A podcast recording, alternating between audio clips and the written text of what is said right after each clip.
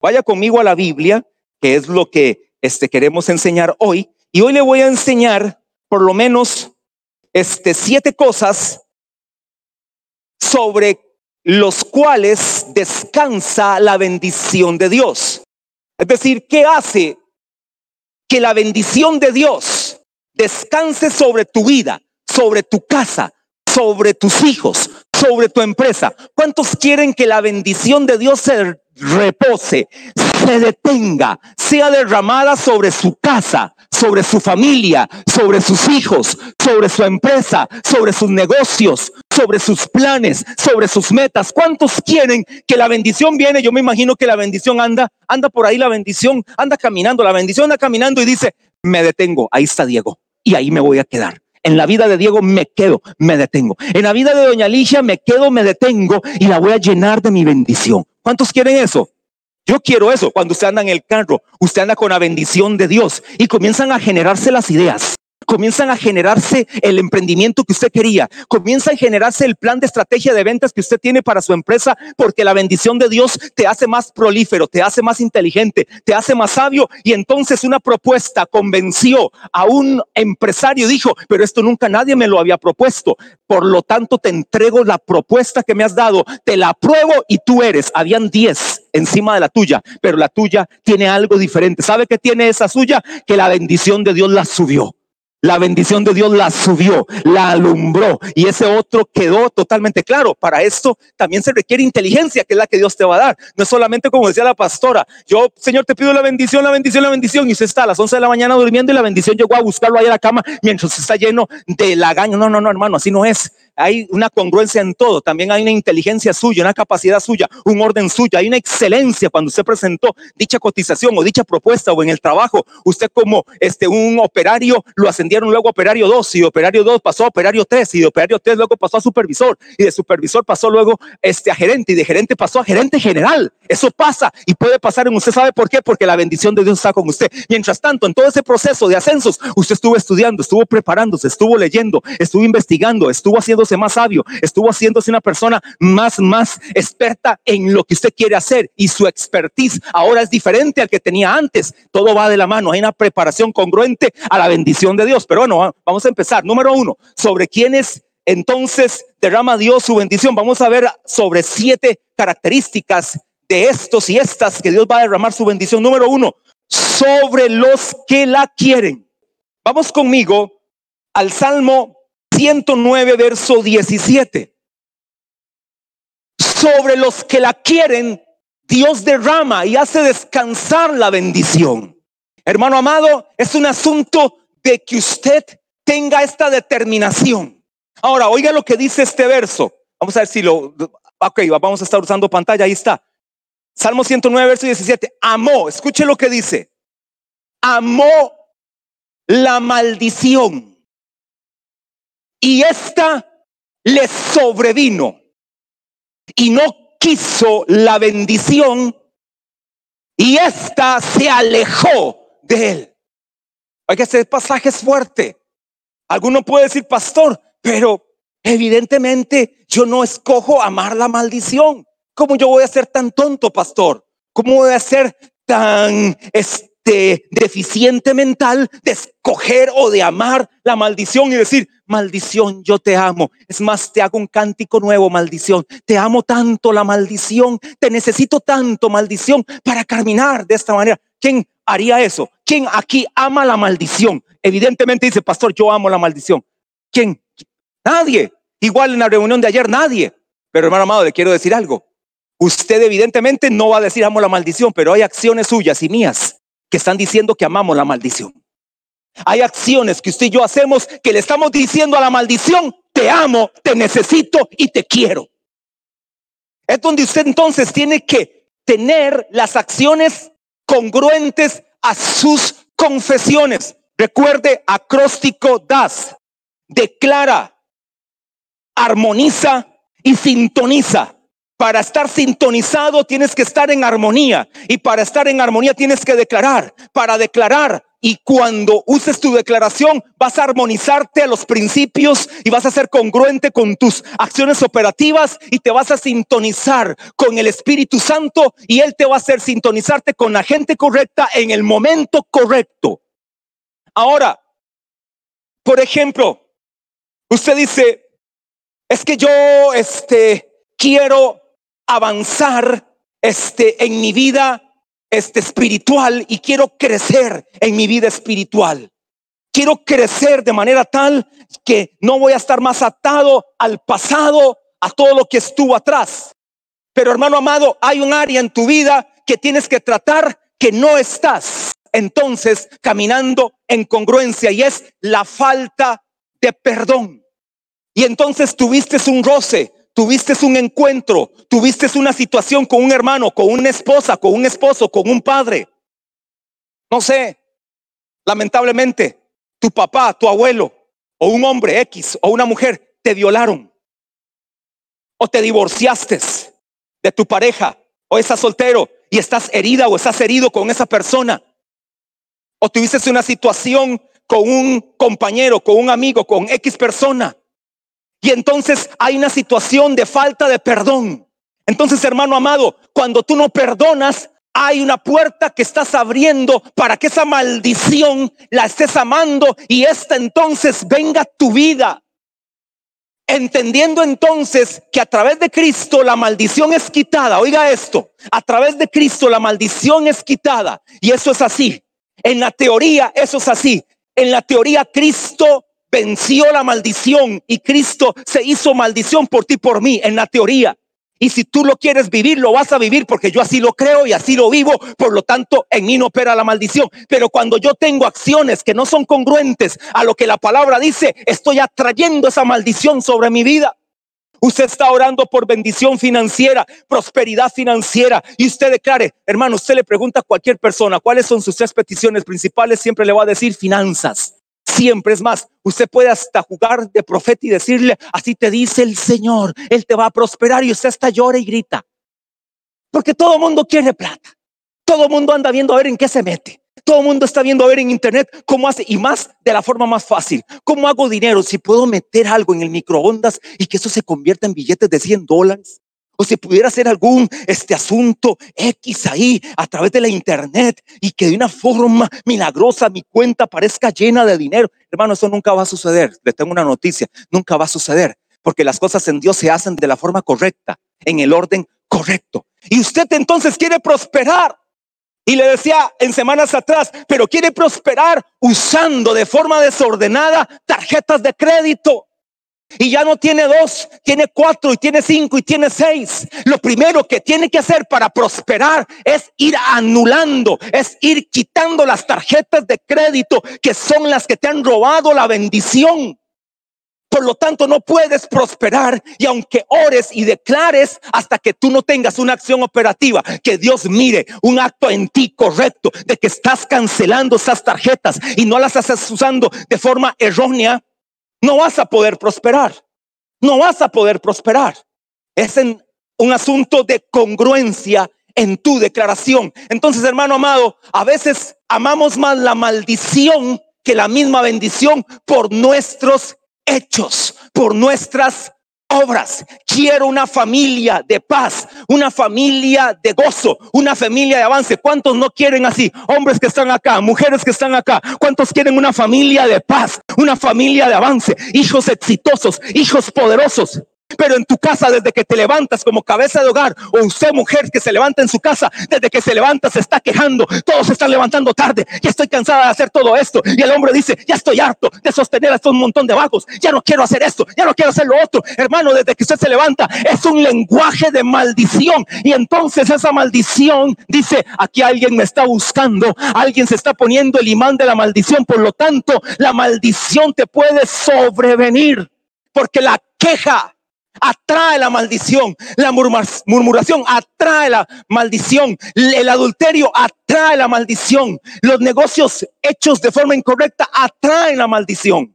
Es donde tú entonces, ¿qué le parece si cambiamos? Esto no es un error ni es este hacer algo incorrecto con la palabra, es una forma de estudio de palabra. ¿Qué le parece si leemos el verso 17 diferente y, y ponemos así, amó la bendición. ¿Cuántos aman la bendición? ¿Cuántos dicen yo decido amar la bendición? Amó la bendición y esta le sobrevino. ¿Cuántos dicen, Señor, que me sobrevenga la bendición? Y no quiso la maldición y esta se alejó de él. Quiero decirle que en el momento que usted fue salvo y yo fui salvo, en ese mismo momento la maldición que pesaba sobre nosotros, la maldición que reposaba, la maldición que descansaba en nosotros a través del pecado heredado del primer Adán, esa maldición era la que nos seguía, nos perseguía, nos anulaba, nos quería matar, robar y destruir. Pero el momento que usted alcanza la salvación a través de la gracia de Dios, a través del segundo Adán que es Jesús, Él lo que hace en la cruz es destruir, quitar la maldición y alejar sobre ti toda obra del mal y ahora atraer a través de Jesús la bendición del Señor sobre tu vida. Ahora es asunto de que tú la quieras. Esa es la verdad teológica escrita. Eso es lo que pudiéramos llamar, esa es, ese es el logos. Ese es el conocimiento. Pero hermano, que este logos ahora se vuelva en tu vida el rema, como dice San Juan 6:63. San Juan 6:63 es un versículo que me habla del rema. El espíritu es el que da vida. Oiga, el espíritu es el que da vida. Esa palabra vida es la palabra rema. El espíritu es el que te da rema.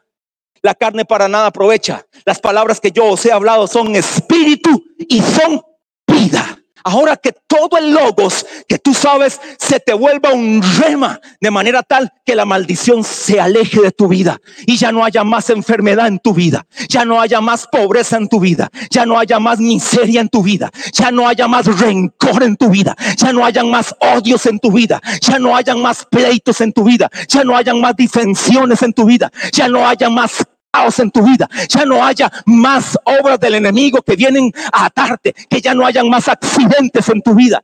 Hoy me contaba Alonso que iba a ir a visitar este, a una persona conocida de ellos cercana que tuvo un accidente en moto la persona y la muchacha tuvo el accidente y le amputaron la pierna encima de la rodilla. Yo no quiero accidentes para mi vida. Yo no quiero accidentes para mis hijos. Yo no quiero nada de eso. Eso es amar la bendición de Dios. Entonces, ¿sobre quiénes vienen? Sobre los que la quieren. Ahora, veamos aquí un punto de equilibrio. Un punto de equilibrio que nos da la palabra. Ustedes conocen el libro de Esther. Esther pudiéramos verlo también como una analogía. O sea, la historia de Esther es cierta, sin embargo, también se puede estudiar como una analogía. Yo puedo ver a Esther como la iglesia, puedo ver a Mardoqueo como a Jesús y puedo ver al rey como el padre. Le repito, yo puedo, véalo bajo esta este, perspectiva, ve al rey como al padre, ve a Mardoqueo como a Jesús y ve a Esther como la iglesia y lo va a entender muy bien en relación con su vida cristiana. El libro de Esther, todo eso va a ser de gran revelación y por supuesto, Amán como Satanás mismo, ni se diga. Amán como el mismo diablo tratando de venir a entorpecer siempre la obra de Dios. Vaya conmigo rápidamente a Esther, capítulo 1, verso 1. Bien rápido. Bajo esta perspectiva que le estoy diciendo de ver a el libro de ser como la iglesia o como una analogía, veamos algunos detalles desde el verso 1 en adelante. ¿Están ahí? No están, todavía no han llegado. Cuando llegan me dicen amén. Están en Esther capítulo 1. Bueno, ustedes cuatro que llegaron, ve cómo les cuesta, tal vez es porque está durante el 2020 no leyeron una Biblia, sería. 1.1. Aconteció en los días de Azuero, el Azuero que reinó desde la India hasta Etiopía sobre 127 provincias, que en aquellos días cuando fue afirmado el rey Azuero sobre el trono de su reino, el cual estaba en su capital del reino, en el tercer año de su reinado, hizo banquete. Subraya esa palabra, banquete. Ustedes y yo en la iglesia lo que tenemos es un banquete. Cuando Dios nos introduce a través de Jesús en la iglesia, en su cuerpo, estamos siendo introducidos a un banquete estilo Mefiboset, que lo sacaron del Lodebar, del lugar más adentro, y lo sentaron a la mesa del rey. ¿A qué? A comer el banquete. Estamos en un banquete a todos sus príncipes y cortesanos, teniendo delante de él a los más poderosos de Persia y de Media, gobernadores y príncipes de provincias. Oiga esto, para mostrar él las riquezas de la gloria de su reino, el brillo y la magnificencia de su poder por muchos días, 180 días. Oiga, tenía platillas el rey Azuero, una fiesta de 180 días para mostrar las riquezas de la gloria y la magnificencia de su reino y el brillo y el esplendor, toda la gloria que había. Bueno, hermano amado, cuando usted entra al cuerpo de Cristo, a la iglesia, él te quiere mostrar el brillo de su gloria, la magnificencia de su poder y las riquezas de su gloria. Eso es lo que estamos disfrutando a través de la iglesia. Y cumplidos estos días hizo el rey otro banquete, es decir, los 180 días no le bastaron al rey, hace un banquete más por siete días y cumplidos estos días hizo el rey otro banquete por siete días en el patio del huerto del palacio real a todo el pueblo que había en Susa, capital del reino, desde el mayor hasta el menor. El pabellón era de blanco, verde y azul, tendido sobre cuerdas de lino y púrpura en anillos de plata y columnas de mármol, los reclinatorios de oro y de plata sobre el osado de pórfido y de mármol y de alabastro y de jacinto. Y daban a beber en vasos de oro. Oiga, cómo Dios nos trata. Así nos ve Dios. Te da a beber en vasos de oro, vasos diferentes unos de otros. Voy a haga una miradita así, este, rápida alrededor suyo. Mírelos, mírelos a todos. Somos diferentes, ¿verdad? Los ve. Unos flaquitos, unos peloncitos, unos canositos, unos flaquitos, otros gorditos, otros con ojos este negros, otros este verdes, otros azules, otros de metro ochenta, otros de setenta, otros de metro cincuenta. Hay sí o no, todos diferentes unos de otros, ¿verdad? Todos diferentes. Aquí lo único igual que tienen todos es que andan mascarilla. ¿Verdad? Todos tienen su mascarilla. Es lo único que tenemos igual.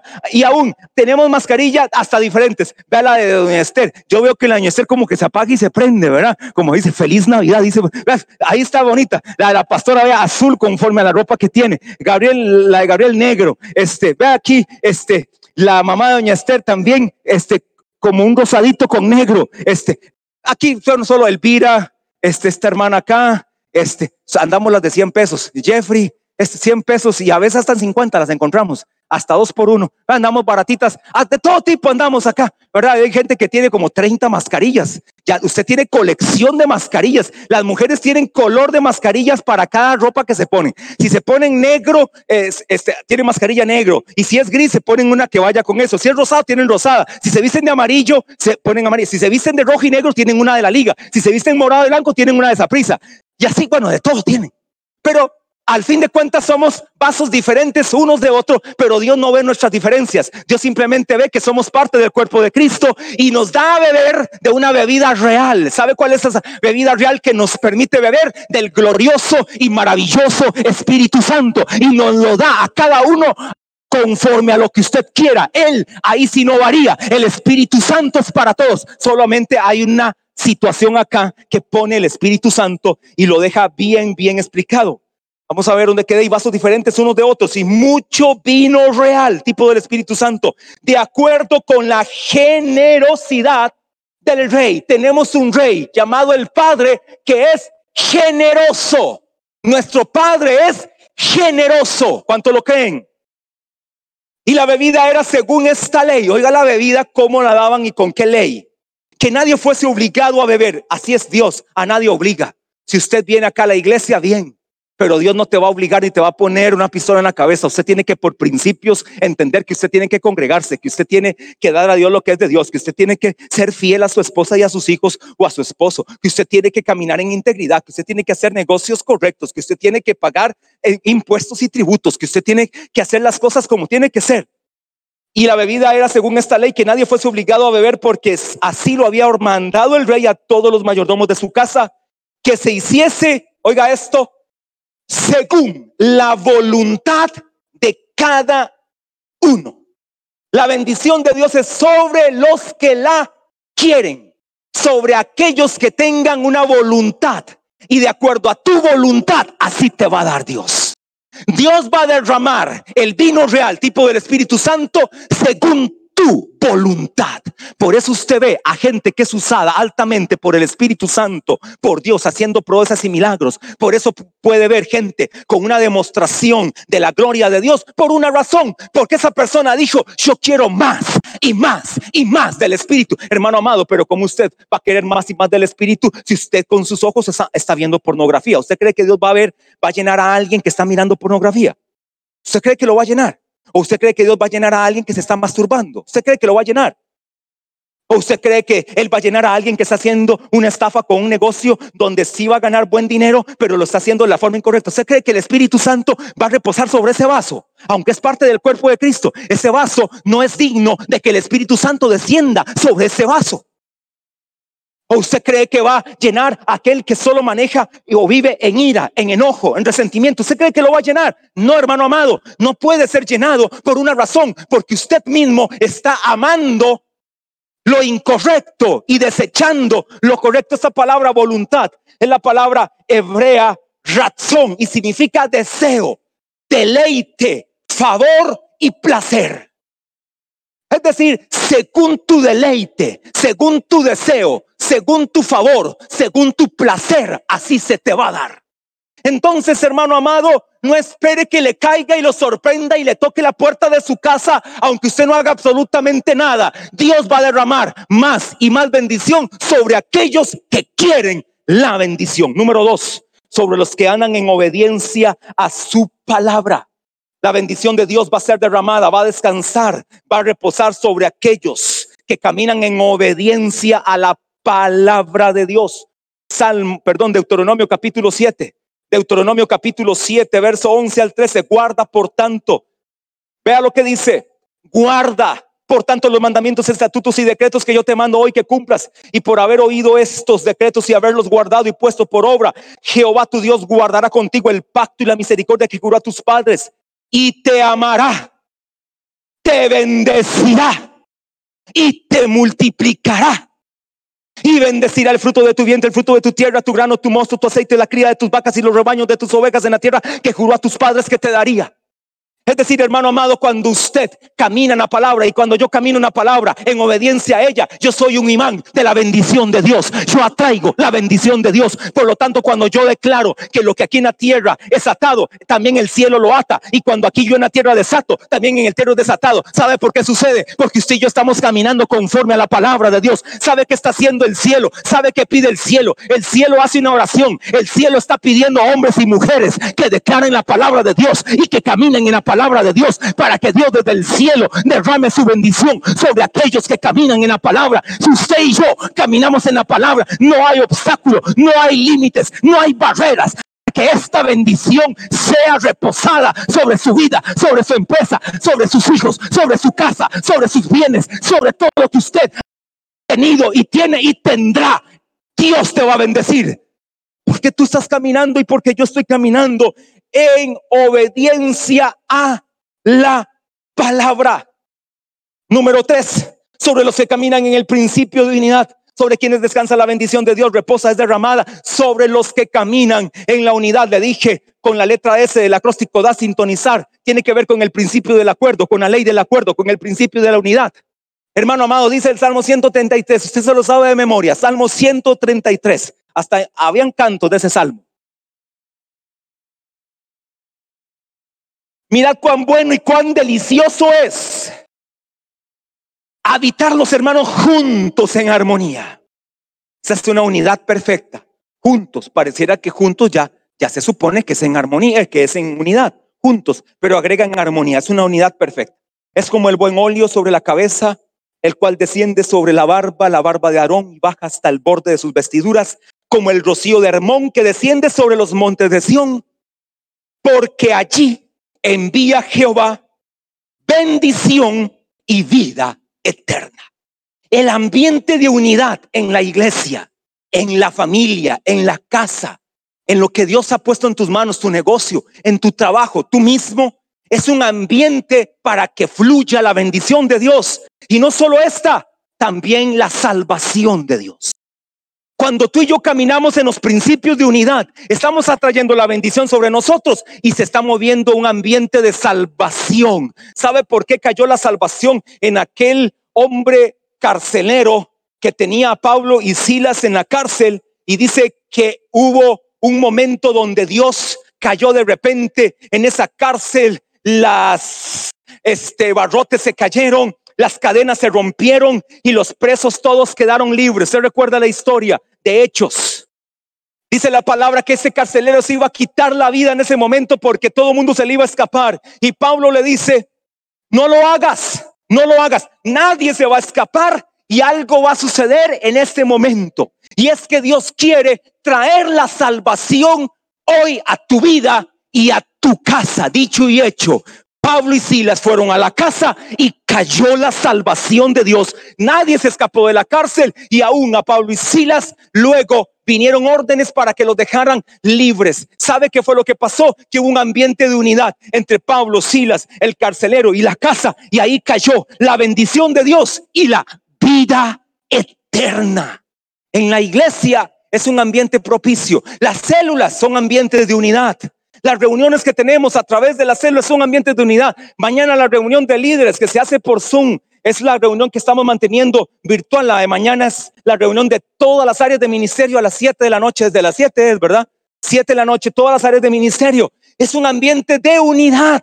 Es la iglesia caminando en unidad. No es querer sacarte tiempo, no es molestarte, hermano. Es caminar en unidad, es alimentarnos y retroalimentarnos con lo mismo, todos caminando bajo un mismo propósito, bajo un mismo objetivo en las cosas que tienen que ver con la iglesia. La mejor estrategia que Satanás puede meter en un ministerio es la división es la insubordinación, es la rebeldía, porque una iglesia dividida no impacta absolutamente a nada, a nadie. Una iglesia dividida es una sede de Satanás aquí en la tierra. Una iglesia dividida es una iglesia que no causa absolutamente nada, pero una iglesia unida es una iglesia que es un dolor de cabeza al reino de las tinieblas, porque esta iglesia le vive saqueando almas a Satanás y trasladándolas al reino del amado Hijo de Dios. Una iglesia unida es una iglesia de impacto, es una iglesia de sanidad a naciones, es una iglesia de propósito, es una iglesia que hace la obra de Dios, una iglesia de unidad, es una iglesia de determinación, una iglesia que va de gloria en gloria y avance en avance. Por lo tanto, usted y yo caminemos en el principio de unidad. Sobre quienes derrama Dios su bendición, descansa, hace reposar sobre los que honran el ministerio. Ezequiel, o no, vamos a Geo. Tengo varios pasajes. Tengo Ezequiel, Malaquías, Ageo. Vamos a los de Ageo, capítulo 1, verso 9 y 10. Buscáis mucho, Ageo 1, 9 y 10. Buscáis mucho y halláis poco. Esa es la historia actual. Pareciera que estamos en el, se escribe en el siglo XXI. La gente anda buscando mucho y haya poco. Y encerráis en casa. Hoy todo el mundo está encerrado en casa, ¿verdad? Todo el mundo estamos encerrados. Ya hay más apertura. Por eso ya el próximo domingo, ya sábado y domingo, ya por dicha, hay apertura de placas y ya volvemos a la normalidad y yo lo disiparé en un soplo. ¿Por qué? Dice Jehová de los ejércitos, por cuanto mi casa está desierta y cada uno de vosotros corre a su propia casa. Por eso se detuvo de los cielos sobre vosotros la lluvia y la tierra detuvo sus frutos. Es decir, hubo un momento en el pueblo de Israel y también aplica para la iglesia donde ellos estaban ensimismados Estaban tan enfocados en sus situaciones que se olvidaron de la casa de Dios. Por lo tanto, Dios dijo, tengo que detener, porque si no transgredo mi palabra. Tengo que detener sobre ellos la lluvia, porque si no estoy caminando Dios mismo en oposición a mi palabra y Dios, todo lo que escribió acá es totalmente fiel es totalmente infalible, por lo tanto no hay contradicción en la palabra. Tenía que suceder esto porque ellos habían detenido lo que ellos habían detenido por sus acciones. Dios entonces también tuvo que detenerlo. Una mala decisión del pueblo de Israel, pero Dios siempre nos da una segunda oportunidad. Y no una segunda, Dios te da una tercera oportunidad. Y no una tercera, Dios te da una cuarta oportunidad. Y no una cuarta, Dios también te da hasta una quinta oportunidad. Pero no se abuse, hermano amado, de tantas oportunidades. Ojalá que a la segunda ya usted haya aprendido y yo también. A Geo 2, oiga, capítulo mismo de este, el mismo libro, capítulo 2. Recuerde que este fue el pasaje lema del año pasado. Duré como seis meses enseñando sobre despertamiento, pero el verso 14 fue en el que me enfoqué. Y despertó Jehová el espíritu, dice el verso 14. No lo busquen, nada más anótenlo ahí. Y despertó Jehová el espíritu de Zorobabel, hijo de Salatiel, gobernador de Judá, y el espíritu de Josadac, sumo sacerdote, y el espíritu de todo el resto del pueblo, y vinieron y trabajaron y vinieron y trabajaron en la casa de Jehová de los ejércitos, su Dios. Ahí ya hubo un arrepentimiento porque Dios fue el que tuvo la iniciativa de despertarlos, así como Dios está teniendo la iniciativa de bendecirnos. Pero esta va a venir sobre aquellos que la quieren, sobre aquellos que caminan en el principio de unidad, sobre los que andan en obediencia a la palabra, sobre los que honran el ministerio. Ahora, Ageo 2, entendiendo ese verso 14. Meditad, verso 18. Ageo 2, 18. Meditad. Oiga, aquí ya tengo que hacer yo algo. Aquí ya hay una responsabilidad mía. Meditad. Así te dice hoy la palabra de Dios. Meditad.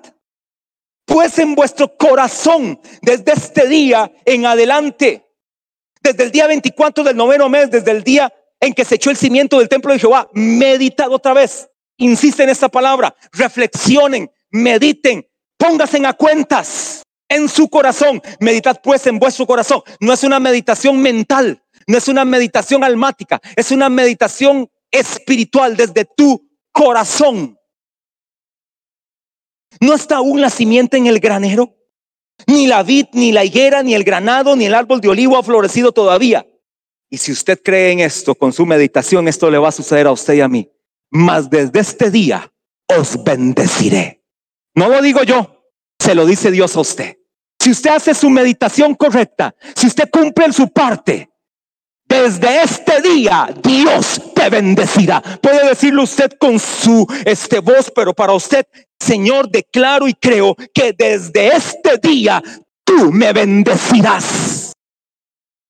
Número cinco, sobre los que siembran, sobre quienes derrama Dios su bendición, hace reposar su bendición, que su bendición descanse sobre los que siembran. Vaya conmigo rápidamente a segunda de Corintios capítulo 9, versos 6 al 11. Segunda de Corintios capítulo 9, versos 6 al 11. Pero esto digo, el que siembra escasamente, también segará escasamente. Y el que siembra generosamente, generosamente también segará. Cada uno de como propuso en su corazón, igual que el anterior. Yo, meditar en tu corazón. Cada uno de como propuso en su corazón cardia en griego, no con tristeza ni por necesidad, porque Dios ama al dador alegre y poderoso es Dios para hacer que abunde. Subraya esa palabra abunde. ¿Quién es el que hace abundar?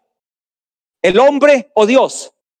Dios. Y poderoso es Dios para hacer que abunde en vosotros toda gracia, a fin de que teniendo siempre en todas las cosas todo lo suficiente, abundéis para toda buena obra, como está escrito, repartió Dios a los pobres, su justicia permanece para siempre, y el que da semilla al que siembra y pan al que come, proveerá y multiplicará vuestra sementera y aumentará los frutos de vuestra justicia para que estéis enriquecidos en toda en todo para toda liberalidad. Subraya esa palabra también liberalidad, la cual produce por medio de vosotros, de nosotros, acción de gracias a Dios. Hago un paréntesis acá antes de decir algo de este verso. Quiero al grupo de hoy que es más pequeño que el de ayer y a los que están conectados en el Facebook y a los jóvenes que no vinieron ni sábado ni hoy domingo y si estuvieron en la transmisión Taker, si nos están oyendo de alguna manera, quiero darles gracias.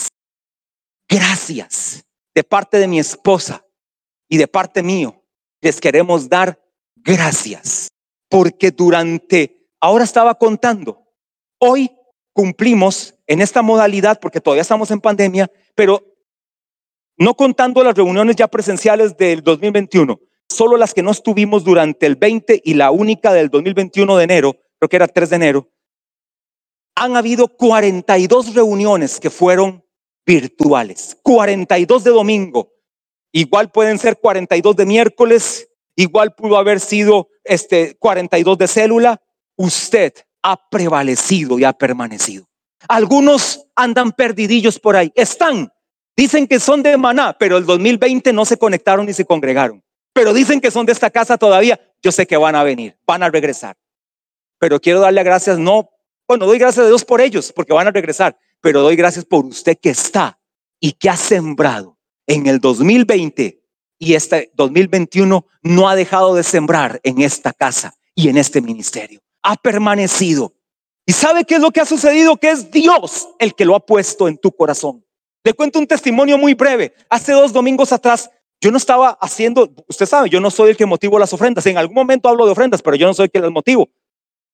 Algo dije yo de que ya habíamos pagado todo y que se está pagando los planos de este edificio, el plano eléctrico de este edificio y todo eso es carísimo ante el FIA, que es el, no sé si es FIA, o si Jeffrey es, Colegio este, Federado de Ingenieros y Arquitectos.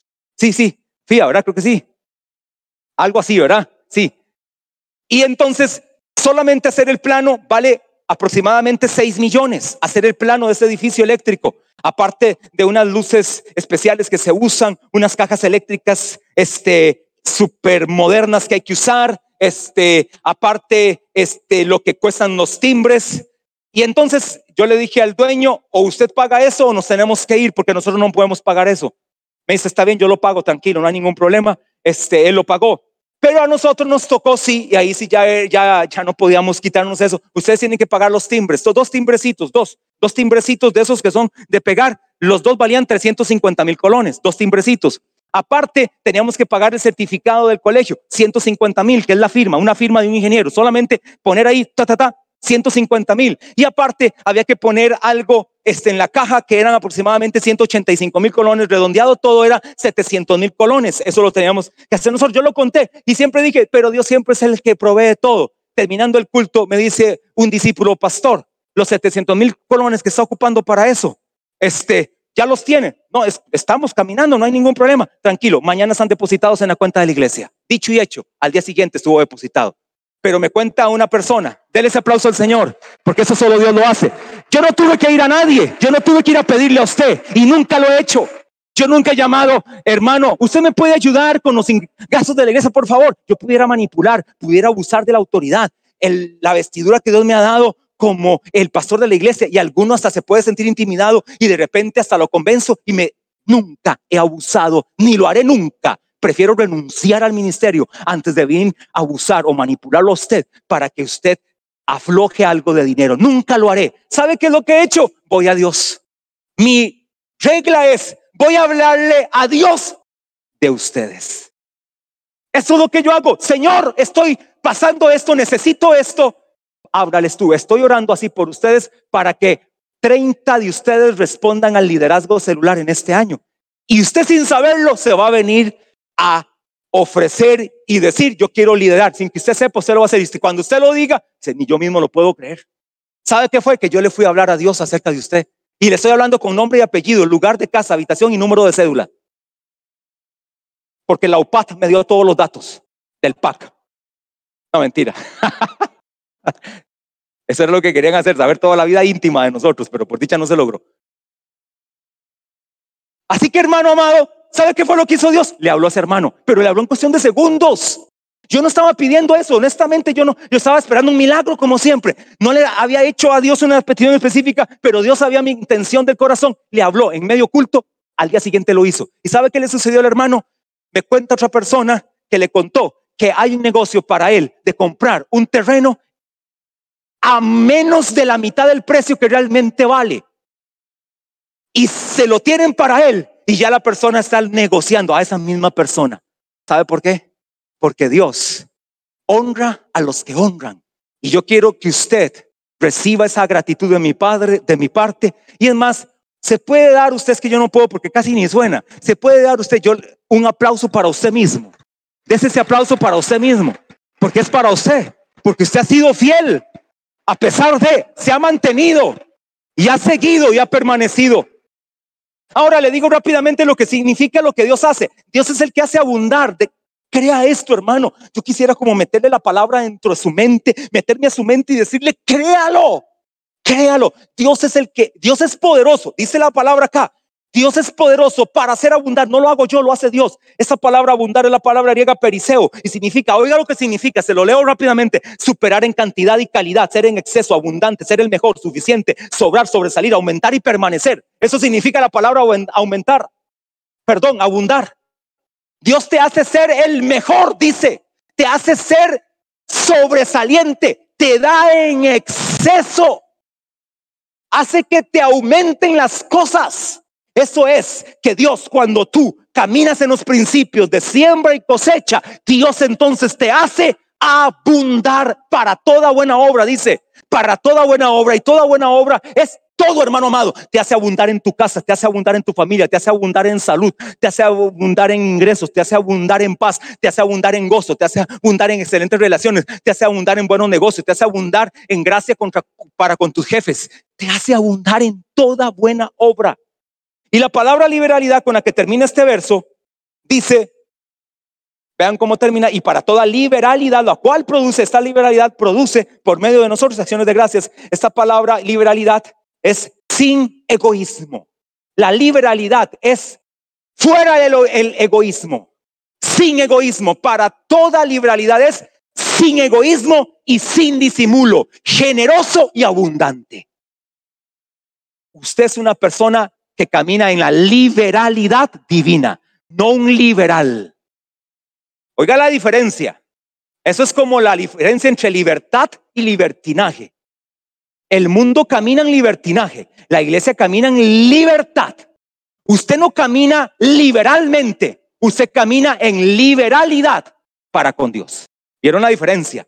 Número seis, sobre los que son bendecidos por una autoridad el domingo tras anterior y anterior no he cesado de bendecirte. Yo le he dicho que la palabra bendecir es estrictamente algo que Dios hace. Sin embargo, Dios usa autoridades para bendecirte. Simplemente lo que hacemos es usar lo que Dios nos ha dado para bendecirte, no con mi bendición, sino con la bendición de Dios. Y te declaré semanas anteriores y hoy te lo declaro número 624. Jehová te bendiga y te guarde. Jehová alce sobre, sí, sobre ti su rostro y ponga en ti paz. Jehová haga resplandecer su rostro sobre ti y tenga de y misericordia en todo lo que emprendas, hermano amado. Y número siete, sobre los que la piden. Oiga, ¿cómo empezamos? Sobre quienes derrama Dios su bendición, sobre los que la quieren. Sobre quienes derrama Dios su bendición, ¿cómo termina? Sobre los que la piden. Es como un sándwich. La tapa de arriba es, quiero la bendición. Y la tapa de abajo es, la tengo que pedir.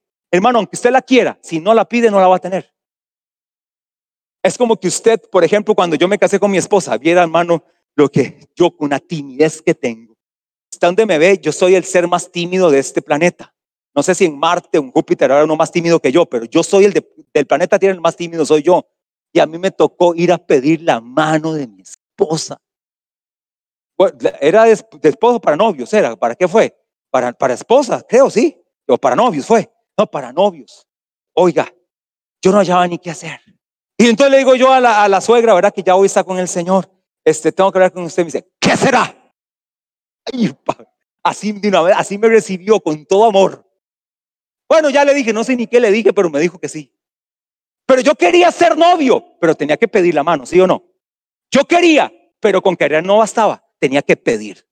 Así es esto, hermano amado. Usted no basta con querer la bendición, tiene que pedirla, porque la Biblia dice, pedid y se os dará. Medida, oiga cómo te da Dios. Si usted pide, Él te da, pero oiga la pala de Dios. No sé con qué pala le da usted, tal vez usted le da con una cucharita llena de huecos o una cucharita así bonita, pero Dios te da con su pala. ¿Cuántos quieren que Dios le dé con su pala? Amén.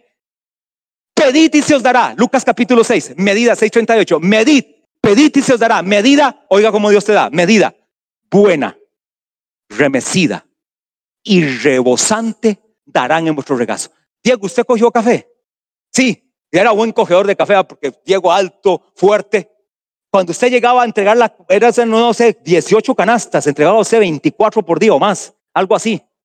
Digamos que unas 24, pero cuando usted llegaba a la primera empezando, tal vez usted era un chiquillo como, como de 10 años, la primera, y usted la veía toda, la canasta repleta se veía, y llegaba el que la recibe, el, el que encargaba, se la remecía, se la movía, se la apretaba y le quedaba media canasta. Siga trabajando, papito, sea tan vago.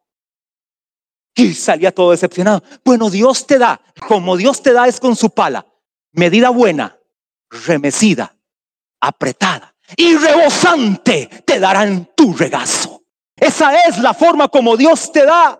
Entonces, ¿qué hay que hacer, hermano amado, con la bendición de Dios? Querer la tapa de arriba y pedir la tapa de abajo y todo lo que lleva adentro, los ingredientes es lo mejor.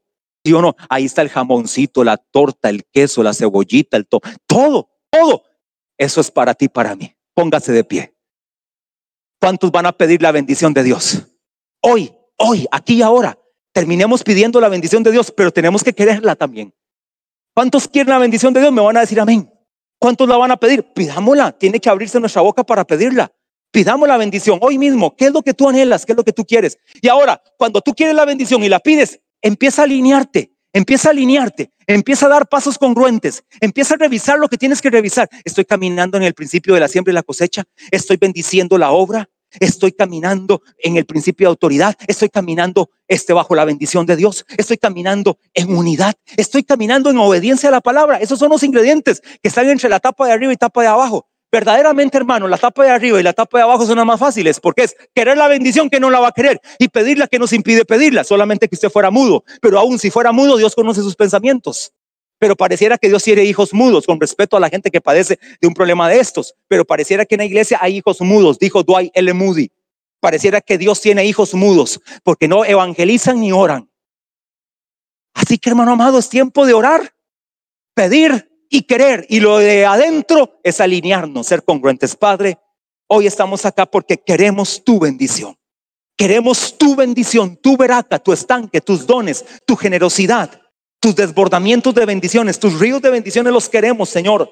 Yo los quiero sobre mi casa y mi familia. Yo los quiero, Señor, sobre mis hijos. Los quiero sobre mi esposa. Los quiero, Señor, en el nombre de Jesús, sobre esta iglesia, sobre sus familias, sobre cada familia en esta iglesia aquí representada. Yo quiero, Señor, tu bendición. Aquí estoy, Señor, delante de ti porque quiero la bendición para ellos, para sus hijos, para sus empresas y negocios, para sus eh, trabajos, Padre. Yo quiero que esa bendición tuya venga sobre ellos y la estoy pidiendo, Padre, aquí delante de toda la iglesia, los que están por la internet, queremos la bendición y la pedimos, Señor. Tu palabra dice, pedid y se os dará. Y estamos alineándonos a tus principios de tu palabra, nos alineamos en obediencia a tu palabra. Por eso la pedimos. Queremos caminar en tu palabra. Si tenemos que perdonar, vamos a perdonar. Si tenemos que ir a pedir perdón, lo vamos a hacer. Si tenemos, Señor, que arreglar nuestra vida financiera, lo vamos a hacer, empezando por ir a palabras, para meternos en cursos, para poder, Señor, entender bien el manejo, Señor, de los recursos que tú nos has dado. Si tenemos, Padre, que abandonar una amistad negativa, tóxica, dañina, lo vamos a hacer con tal, Señor, de alinearnos a tu palabra. Si tenemos que romper una relación, Señor, que no es un yugo igual, sino desigual, lo vamos a quitar, Señor, de manera tal que queremos caminar en el mismo yugo, Padre, contigo. En el nombre de Jesús, hoy estamos, Padre, a favor de la iglesia. Y yo me pongo a favor de la iglesia y pido tu bendición como en aquellos días de Ezequiel 22:30, que tú andabas buscando hombres que se pusiesen a brecha y quisiese vallado delante de ti y que estuviera a favor de los hombres para que tú no destruyese la tierra y no lo hallaste. Hoy estamos aquí, Señor, esta generación queriendo tu bendición, estando delante de ti alineados a tu palabra. Oro por ellos, a favor de ellos. Guarda sus vidas, fortalece sus caminos.